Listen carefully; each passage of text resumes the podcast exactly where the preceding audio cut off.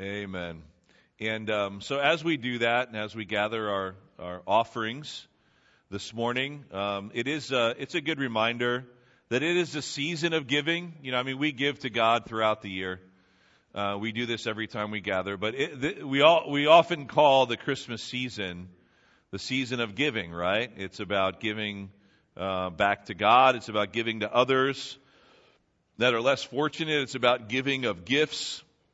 We do all that uh, as believers, as Christians. We do it recognizing the greatest gift that was ever given to us, and that is the Lord Jesus. And He is the one that brings us hope. And that was our theme last week in our Advent um, message series. And he also brings us peace, and that is our, um, our theme for today. It is peace. And you know, it's fitting at this time um, that I, I mentioned something that most of you are aware of. But early yesterday morning, we lost a dear sister in the Lord. Uh, Marjorie Kinning went home to be with her Savior. Most of you know that from the emails that we sent out. We thank you all, just uh, as a Trinity family, just praying for her and for her family. But um, those of you that that uh, that knew her, and there are many of you, I've been hearing great stories. I only got to know her a little bit over three years, but what a blessing she uh, she was to our church, and I think will continue to be. Would you agree with me? Um, what a great woman of faith, a woman who um, had many physical ailments, but had so much love and encouragement to give. She was always a wonderful encouragement to me, and I know to uh, to so many of you. And uh, I never had the privilege of meeting her son, and uh, I understand that um, he was just uh, just the light of her life and the joy. And um, she lost him many years ago, but um, I'd like to think that she was also. Um, rejoicing that she can be rejoined with him uh, in heaven. And so that's one of the things that we look forward to as believers that we get to see our loved ones again. Um, and, uh, you know, we mourn for ourselves. And as Christians, we recognize that, that we're sad and that we're upset and that we mourn the loss of a, a, a dear friend like Marjorie. But um, we also say words like she is in a better place. And um, it is certainly true, isn't it?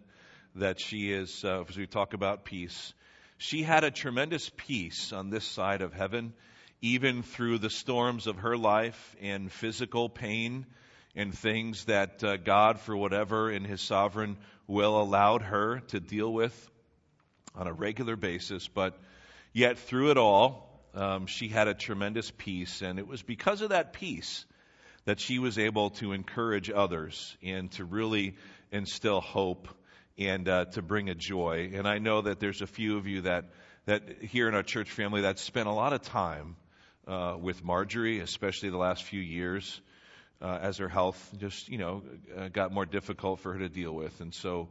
Um, you know, when we when we lose um, somebody special like that, you know, as part of our church family, it's appropriate, of course, to um, to just remember her and to pray for the family. So, would you do that with me now, uh, please, as we just pray for her sister Jill, and we pray for her, and we just pray for us as we mourn through this loss. Father, um, even as we're about to look at your word and see what you have to tell us about peace and the wonderful peace that you offer and that your son brings, we are reminded of a life who, um, which exuded peace and which um, truly exemplified being able to be still and know that you are God. We thank you for Marjorie. We thank you for the many years that uh, she called Trinity her church home and us, her church family. God, may we always remember her and um, just the woman, great woman of uh, strong faith that she was. May we uh, desire every day to emulate that faith and to be more like Marjorie. But God, would you bless her now? Bless us as we mourn. Would you um, bless her sister, Jill? Would you um, continue to just um, love and and uh, comfort her? But Father, we are so grateful so the uh, the idea that we can even celebrate the wonderful life of Marjorie by um, recognizing that she is now with you, the place that she so long desired to be. God, what a peace that gives us, even as we mourn. It gives us such a peace to know that she is no longer in pain, that she is no longer suffering, but she has been given that perfect glorified body. And we say hallelujah to that. We all look forward to that day look forward to being able to talk and meet with her once again. But until then, Lord, help us to live on this side of heaven with that peace that you offer, that peace that passes all understanding. And we pray these things in Jesus' name. Amen. We are going to look at God's Word and what He says about peace. It is one of those important words that we highlight during the Advent season. Advent simply means, again, it means anticipation. It means the coming. It means uh, anticipating the arrival of something or someone. And so, as a church, we not only anticipate Christmas, right? This is the Christmas season, but we have a, we set aside a special time every year to remember and celebrate the birth of our Savior, the incarnation, Emmanuel, God with us. But don't we also have as our hope the fact that Jesus will return for us? So we not only remember the first advent, but we joyfully, with anticipation, look forward to Christ's second advent when he will return for us, his bride, for his church. And you know, it also says that we will then reign with him in his kingdom that he is coming to establish here on earth. And our passage talks about that this morning. It's just two simple verses from Isaiah chapter 9. And they say simply this. These are perhaps some of the most well known words in all of Scripture, especially this time of year. But let me read them to you from Isaiah 9, verses 6 and 7. For to us a child is born, and to us a son is given, and the government shall be upon his shoulder. His name shall be called Wonderful Counselor, Mighty God, Everlasting Father, Prince of Peace. And of the increase of his government and peace, there will be no end. On the throne of David and over his kingdom, to establish it, to uphold it with justice and with righteousness from the time forth and forevermore. The zeal of the Lord of hosts will do this. We've all heard those great verses before, right? We love to read them, especially during this time of year. But it tells us so much about the nature of the Messiah, the one prophesied by Isaiah. He is called many names, but especially of our focus today, he is called the Prince of Peace. And this prophet, this prophet Isaiah, is talking about the coming kingdom. When Jesus actually will return, not even his first coming at Christmas, we say, but his return when he sets up his kingdom on earth and for a thousand years will reign, and that government he will wear like a robe upon his shoulders and he will reign with peace. But we as a church will get to reign with him and we look forward to that blessed hope. But this is a promise for that future kingdom. But you know what? It is a promise as well for us today. As believers in him and as followers of Jesus, we can have and receive and enjoy that peace because we have that knowledge because we have that intimate relationship of that very one, the Prince of Peace. So, what kind of words do you think of when I say the word peace? Let's do a little word association. You can just call it out. What's the first thing you think of when I say peace? Jesus, Jesus thank you. I knew Andrew would say Jesus. That's the per- perfect answer. And now nobody else can give another answer. Now, what else? Peace. What else comes to mind? Heaven. It doesn't have to be the, the church answer. What else comes to mind? How about this? Peace. No? Some of you, I know some of you were around in the 60s. I know it. What else? Peace what? Harmony. Calm. How about if I said peace and? Peace and love. Thank you. Peace and joy. Thank you. That's what I thought. That's what I first thought of. You know, I mean, as parents, how often have you said, I wish I could just get some peace and quiet? They seem to go together, don't they? Right. Or how about even this? Just like, can I just get a moment's peace? Right? Any other words? Eternity, what else? Rest. Peace and rest. I like that. Piece of cake. Good. Do you know, I was think, I was thinking like, should I do this or not? And I said, you know, I think everybody will give some good, solid answers. But I figured there would be one person that would say something like maybe piece of cake. So thank you, brother. I really appreciate it. AJ, right on the ball. So, yeah. So peace. P-E-A-C-E. Peace. And a lot of things come to mind. And again, the first things that really I was thinking of is this idea of peace and quiet. What comes along with peace? What do we even mean when we think of or we say peace? Is it simply just the absence of war? Is it just like peace or war? Is it the absence of conflict? That's part of it, but it goes so much deeper.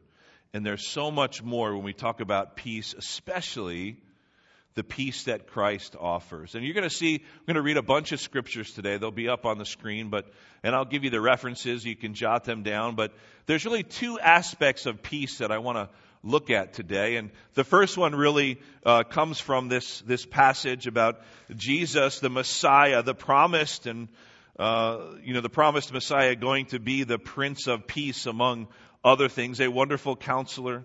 He'll be everlasting, but he will bring peace. So at his first advent, Jesus did bring peace. He brought a peace that he offered to the world, first and foremost, and that peace in the form of salvation. Or I think of the word reconciliation. So that's kind of our underlying theme today, and this idea of peace is that peace really is all about reconciliation. There's, there's many aspects of peace we could look at, but I, I think of this idea of being reconciled. You know what that means? It means like two opposing parties, two opposing things, two opposing uh, thoughts, two uh, people that are opposed to one another coming together, being reconciled. It's about two Two opposite things being joined together as one. And in Christ, that's what we have. Between us and God, we are reconciled to Him. Jesus came to reconcile the world, but He did that because He is the Prince of Peace. Uh, Ephesians 2, 14 to 15 says this. For He Himself is our peace. How about that? Not only does He bring peace, he is peace. Not only is God uh, bring love, but He is love. See, it's His very nature. God's very nature. He Himself is our peace, who has made us both one and has broken down in His flesh the dividing wall of hostility. Do you see the idea of reconciliation? By abolishing the law of commandments expressed in ordinances that He might create in Himself one new man in place of the two, so making peace. See, so first and foremost, what Jesus does is he brings peace between us and God. But this passage is also, it's referring to that, that we are now reconciled to our Maker because sin has separated us from Him. But in Jesus, we have peace with God now. But also, Paul is talking about the church. Do you remember we went through Ephesians a long time ago, but one of the things that Paul even called a mystery, the church being a mystery, was this, was that both Jew and Gentile could be brought together and now be called one body, the body of Christ, the church. See, if you, if you remember too, like to us, it might not sound like a big deal, but especially back then, neither the Jews nor the Gentiles, the non-Jews, could ever imagine that they would be joined together under one name, under one banner, with a common love and a common cause. You remember as you read through the letters of Paul how much he talks about unity, how much he desired for unity in the church? He said, for as often as, as much as you can, be at peace with one another. He didn't want there to be warring factions or division within the church. Because he said, look, now the two have become one, just like in marriage. The two have become one, but now Jew and Gentile in the church are together, something that was never even heard of or thought was even possible. But it says Jesus does that, who made us both, he's talking about Jew and Gentile, has made us both one, and he broke down in him, in his flesh, that dividing wall of hostility. But what happens is Jesus broke down the dividing wall of hostility between us and God. See, we don't even think about it this way, but do you know that Scripture says that we, before becoming Christians, before the cross, before believing in Him for salvation, that we were considered enemies of God? We don't like to think of that, but we were enemies of God, but now what are we? We're friends of God, sons and daughters, children of the living God. How much different can you get? We were at once opposed, but now we are with Him. We are in Christ. See the big difference? But that's because the Prince of Peace came and He brought peace to end the conflict, the tension, the strife between us and God that sin back in the Garden of Eden created. And remember, the Messiah, the Redeemer, the Reconciler was promised way back there in the beginning of Genesis. And Isaiah prophesied about it and said, This one will come. He will be a child born, a child born, but a son given. How about that? For unto us a child is born, for to us a son is given. So the baby is born, but God is the one who gives him. He is the one who is to bring peace, to reconcile a weary world to Him so the weary world could rejoice. But think about this a little bit later in Isaiah chapter 11, we see another beautiful picture of this idea of the peace, the Prince of Peace, bringing reconciliation. This time, it's between um, opposing uh, opposing forces in the natural world being brought together. Isaiah 11, 6 through 9 says this The wolf shall dwell with the lamb, and the leopard shall lie down with the young goat, and the calf and the lion and the fattened calf together, and a little child shall lead them. The cow and the bear shall graze, their young shall lie down together, the lion shall eat straw like the ox. The nursing child shall play over the hole of the cobra. I think we're getting the picture, right? And the weaned child shall put his hand on the adder's den. They shall not hurt or destroy in all my holy mountain, for the earth shall be full of the knowledge of the Lord as the waters cover the sea. It's peace like a river. It's those waters.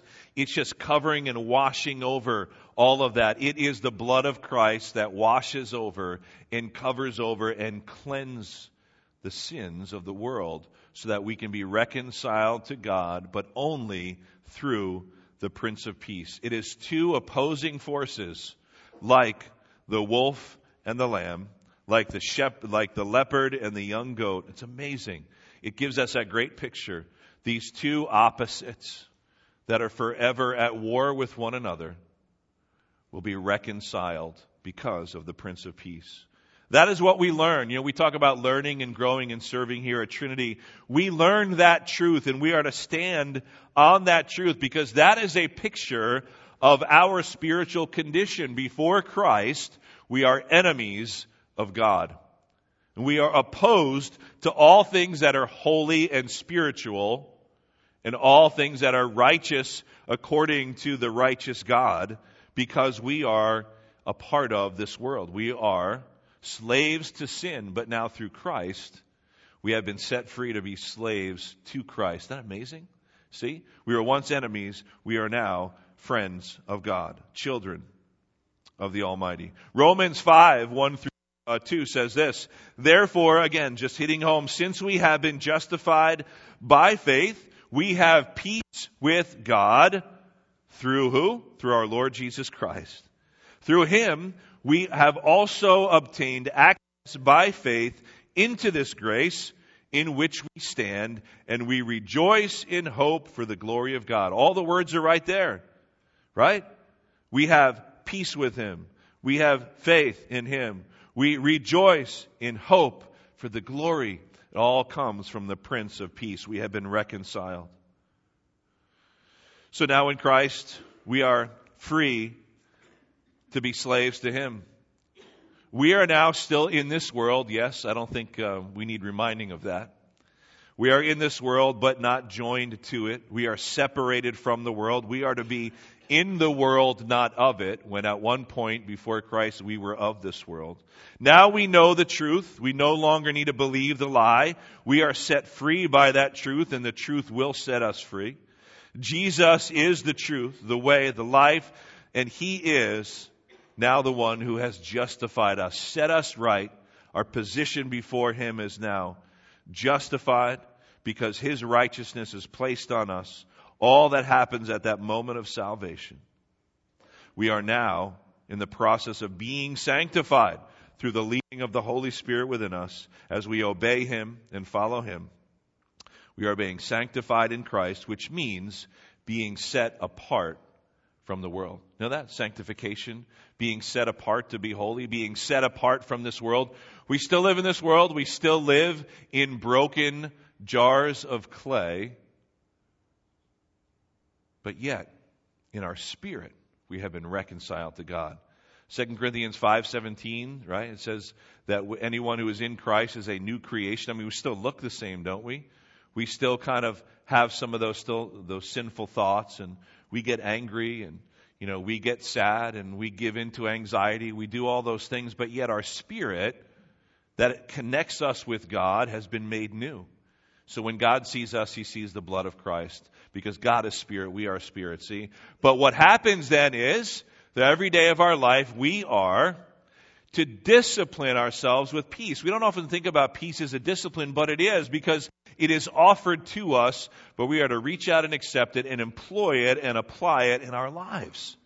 Recognizing that Jesus brought that. One day we look forward to that kingdom where he will reign with peace in that robe of righteousness, and that government will be on his shoulders. But until that day, we have access to that peace. It said, what we read in Romans, that we have obtained that.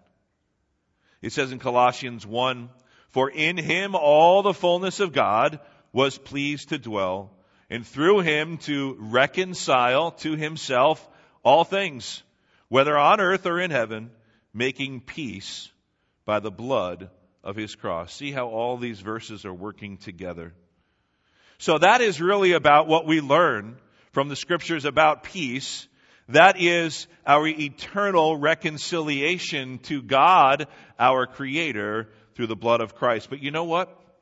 As I've been saying, we can enjoy that peace in a temporal way now here. Not just eternal, but here and now, this side of heaven. And that is how we then grow. We learn about that truth, but how do we grow in that truth about peace? Well, we are to live it out. See, our soul, our mind needs to be brought into submission daily, surrendered every day to that spirit that has been renewed, regenerated. For what separated us from God has been made new. Our spirit, see? So, our flesh is to be submitted to that Spirit by obedience every day, by following His Word, reading His Word, trusting in His promises every day.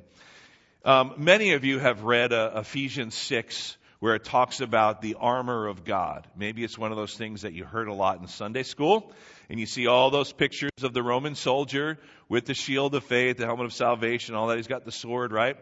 But I think one of the, the pieces of the armor that gets neglected a lot is what goes on the feet. Remember that?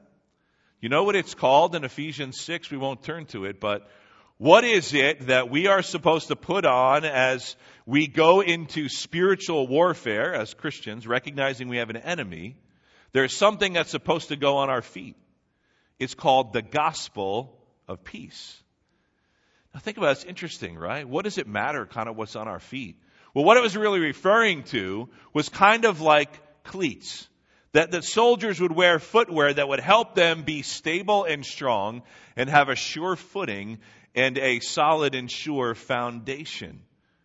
And we are told by the Apostle Paul in Ephesians 6 that the footwear is to be the gospel of peace. So we are to stand in peace. So it's almost like this picture. If I could stand, I would show you. But the idea is we are standing firm. We are standing tall. We have the, the shield the breastplate, we have the helmet, we have the sword, we have all of that. But what is keeping us calm under pressure as the enemy approaches? We have the gospel of peace around our feet. It keeps us sure.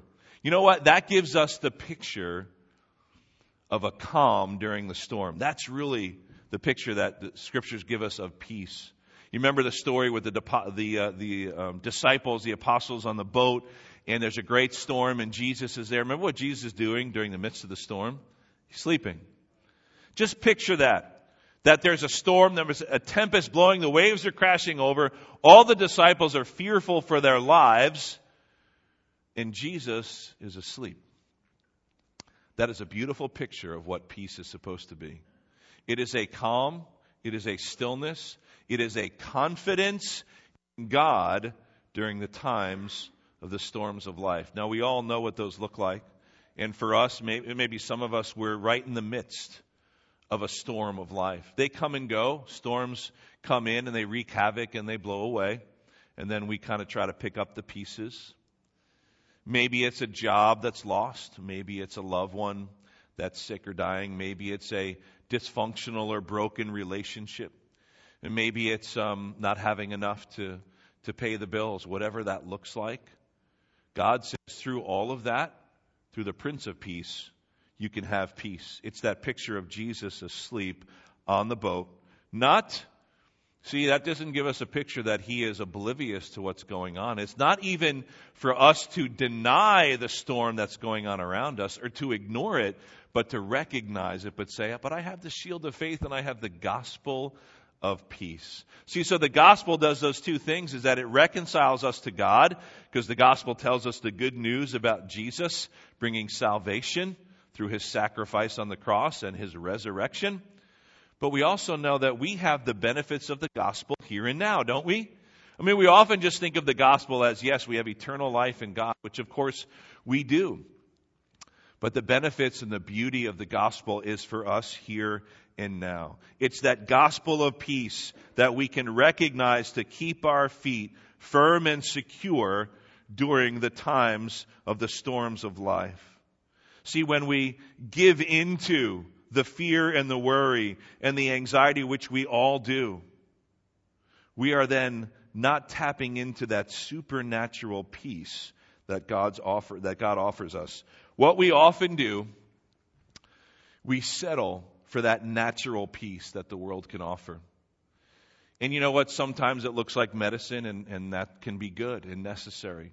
Sometimes it looks like counseling. That can be good and necessary. But don't we often, and we all know what it looks like for us individually, but don't we often, and we don't want to just talk about the world out there because we're in here talk, trying to be honest with each other too, right? Don't we often turn to other things to find peace, right?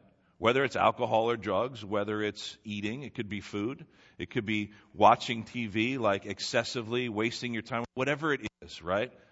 We know what that is. But we can often look for peace in places that it might offer it to us, it might feel good, it might kind of give us a respite from and a relief from those feelings of despair and anxiety and frustration and tension and anger.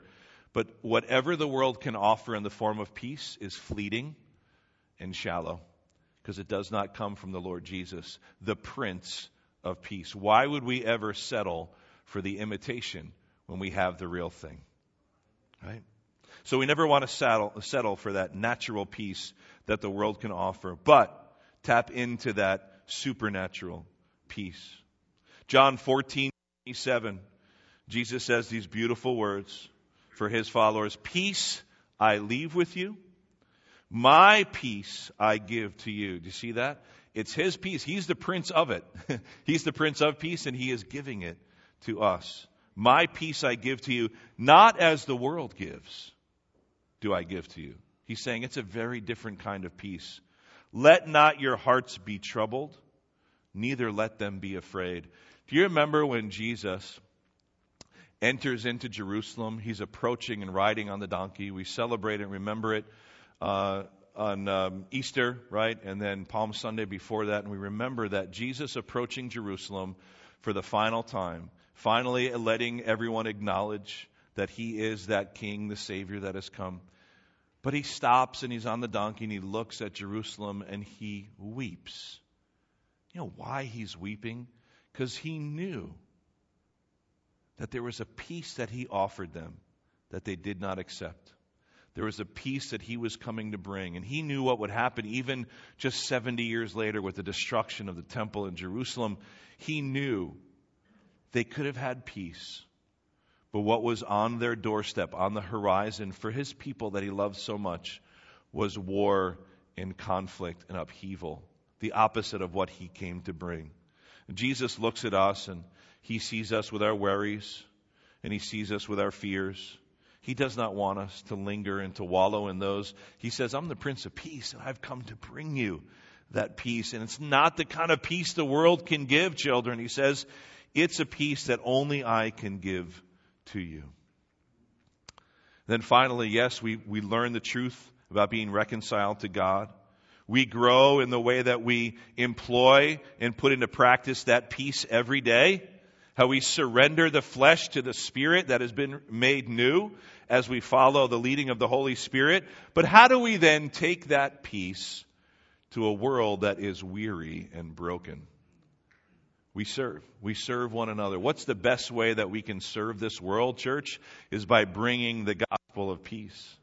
By bringing them the good news of Jesus Christ, the one who reconciles and redeems. And so that is what is called the ministry of reconciliation. That's what Scripture calls it. We have now been called to a ministry of reconciliation, which means we are then to be people of peace, to represent the peace of Christ to the world around us that is always filled with tension and is at war. There's always division and animosity and strife, and we see it all around. Do you ever get tired of reading the news? And you turn on your phone, you go to your news app, right? You go to your favorite news app and you scroll, and maybe you get two or three stories in, you say, I can't even read anymore. We are called to the ministry now of reconciliation. Why? Because we know the peace. And we know the peacemaker. And we are called now to simply introduce the world to the Prince of Peace. We tell others about the Lord Jesus Christ. So we are to bring a world full of hatred to the God who is love to show a world full of pain the God who is full of compassion. And we are to offer a world which is always at war the Prince of Peace. One way that we can share that peace that we know is to tell our faith story. I've shared many times different bits and pieces of uh, my story and how I came to know the Lord and what happened to me about uh, 18, 19 years ago now. And uh, it was 1999 that I began to suffer from depression and anxiety, which then led to panic attacks. And this was uh, caused by so many different things, but um, there were things I didn't even recognize that were uh, bringing me to this point. And uh, it got worse and worse before it got any better. It got to the point where nobody, not even my beautiful wife, knew what to do or how to console me or help me. Um, and it was just a matter of recognizing that something was going on much deeper that only God could take care of. And so I needed to call out and reach out to that very Prince of Peace because I got to the point in my anxiety and my panic um, uh, disorder that I couldn't even get out of bed for days on end. Wound up leaving my job and um, got to the point where I didn't even believe that I could make it out of the door of my house to the car because I had lost confidence in everything, even my own breath. And it sounds so weird, but we know how strong our minds are, right? But I believe, and again, at the time I didn't know it, but I believe that God was breaking me down like a jar of clay that He wanted to use. But see, He needed to then rebuild me up into the one that He wanted to see, that, that I would then rely upon Him and not myself. So it's a whole big story, but I share it now because of this. Because there was two passages of Scripture that God, in His compassion and His mercy, brought to mind and these were two passages of scripture that I would recite over and over to try to get some rest for my soul and to get some physical sleep. And day after day, week after week, literally month after month, I would recite these verses at night before I would try to get to sleep because it's the only thing that would bring peace to my weary mind.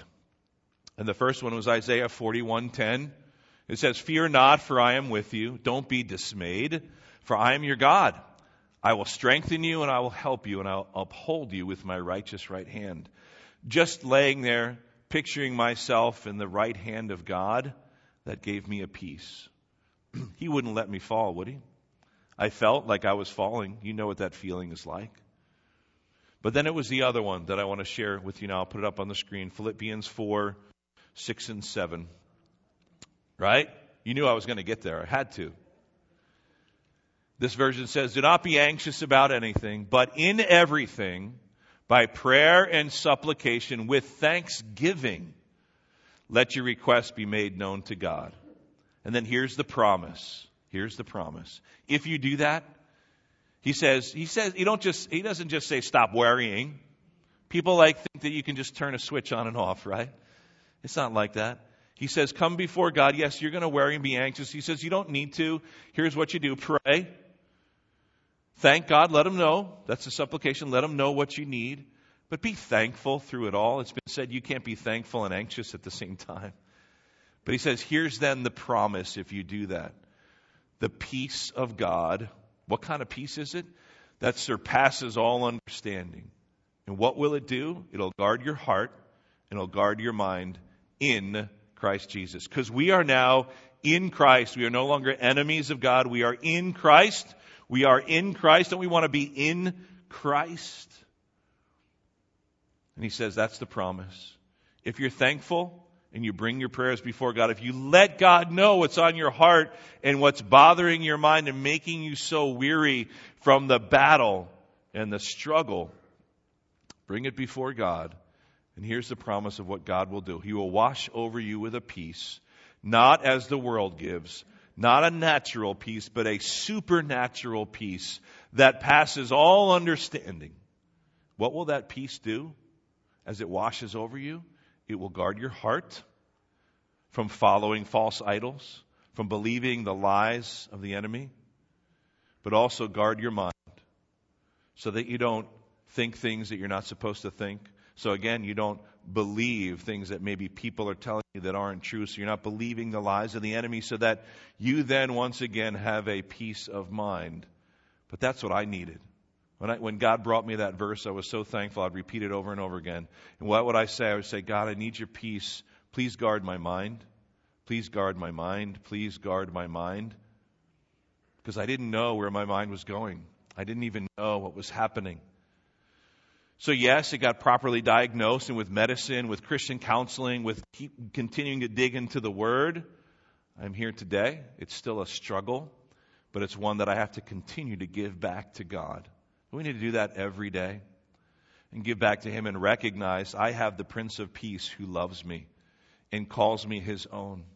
And He is the one that can give me that peace that is supernatural, that passes all understanding. See what we do, churches, we often, we settle for the natural, what the world has to offer, when we have a Prince of Peace who can give us a supernatural blessing of peace that will surpass all of our ability to understand it. You know, that passage in Philippians 4 goes on in, in verses 11 to 13. It says this, For I have learned, this is again Paul continuing that same thought. He's saying why he can have peace even in prison. For I have learned in whatever situation I am to be content. Are you able to do that? I know how to be brought low. He certainly was. And I know how to abound. And in any and every circumstance, I have learned the secret of facing plenty and hunger, abundance and need. I can do all things through him who strengthens me. God strengthens us with his peace. We are to allow it to be our shoes made for battle, our footwear, so we can stand firm with everything else, all the rest of the armor of God. We can stand firm, secure, and confident because we have peace in the midst of the battle. Finally, I ask you this is your soul in tune with your spirit, with the Holy Spirit? Who reveals the truth to us? Are you enjoying the peace that God has for you? If you're here this morning and you're seeking after that Prince of Peace because you don't yet know him or have believed in him, the offer is real. It's a real peace for here and now and a reconciliation for eternity with your Creator. But it's only offered through that Prince of Peace. John 14, 27, again, we read it before. Peace I leave with you, not as the world. Do you know that when, he, when Jesus says that, he's on the way to the cross? That's when Jesus says it. He's on the way to the cross, and Jesus says, I have the peace that you need. It's not temporary or fleeting. It's not from the outside. It is a peace that will transform you from the inside out. In 1873, there was a hymn writer who wrote one of our most famous hymns. It's called It Is Well. His name is Horatio Spafford. He wrote it in 1873. Some amazing words, and we're going to sing it together as a church in a moment. Let me tell you a little bit of the story about Horatio Spafford. In 1871, his son died at the age of two. In that same year, the Great Chicago Fire, which many of us have heard about from history, it devastated him financially because he had a lot of investments in real estate that were destroyed during that great fire. A couple years later, in 1873, there was an economic depression in the country. It hit him even further. So that same year of 1873, he planned to travel to Europe for some business and to get away. He planned to travel with his wife and his four young daughters. But at the last minute, Horatio had a business issue he needed to take care of regarding some of the property that was destroyed in that great fire. And so he decided at the very last minute not to get on the boat, and he sent his family ahead of him his wife and his four young daughters. And so their boat, along the way in the Atlantic, it collided with another ship and it began to sink. In the end, all four of his young daughters drowned, but his wife survived. She then wired a cable back to her husband with these famous two words, simply said, saved alone. So, of course, in great and utter despair, Horatio booked a passage on the next boat that he could to travel to Europe to be with his wife who was recovering in the hospital so they could mourn the loss of their four beautiful daughters.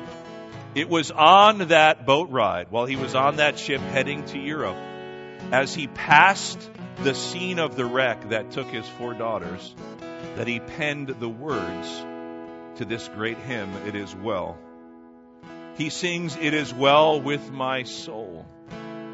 Peace like a river as it attends my way. Even as the sorrows billow up like the waves. He's passing that spot in the middle of the Atlantic where tragedy struck and he lost just about everything. And he thinks to write these words. I mean, this song is the perfect, the perfect illustration and picture of peace and calm in the midst of a storm. In the midst of great trial and agony and suffering and despair? Could you write words like, It is well with my soul? It's all good with me and God, that whatever He wants for me, He can have. You could take away my family, He's saying, my four precious daughters, but your peace is still like a river that will guide me. So even when the storms hit, no matter what my circumstances, he was saying, It is well. See, peace comes as a product of our Savior, not our situation. And peace comes from our Savior, not our circumstances. When we learn that and we begin to live that out and we grow in our trust in Him and we accept that peace, we can then perhaps sing words like this It is well with my soul, even in the midst of the storms that seem like they are enveloping you and overcoming you. Remember Jesus on the boat.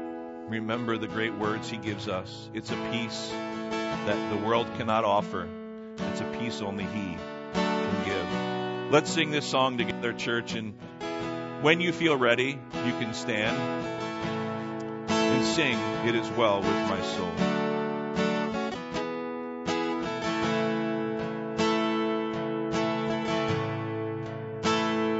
when peace like a river attendeth my way.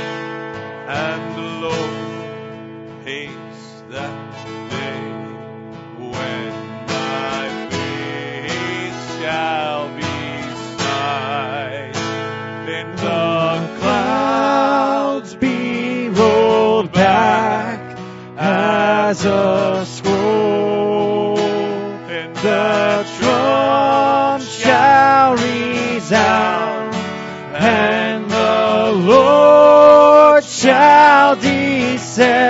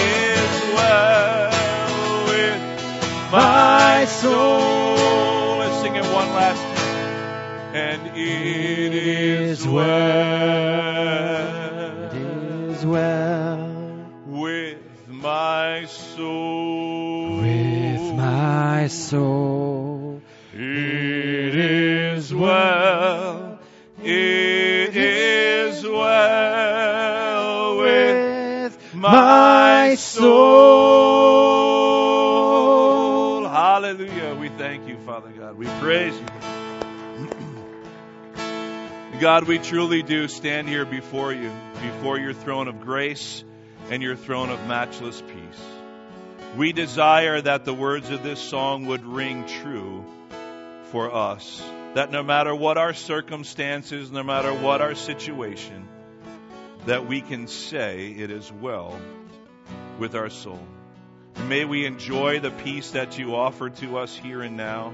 May it create a firm foundation that we be confident in you watching over us during the storms of life.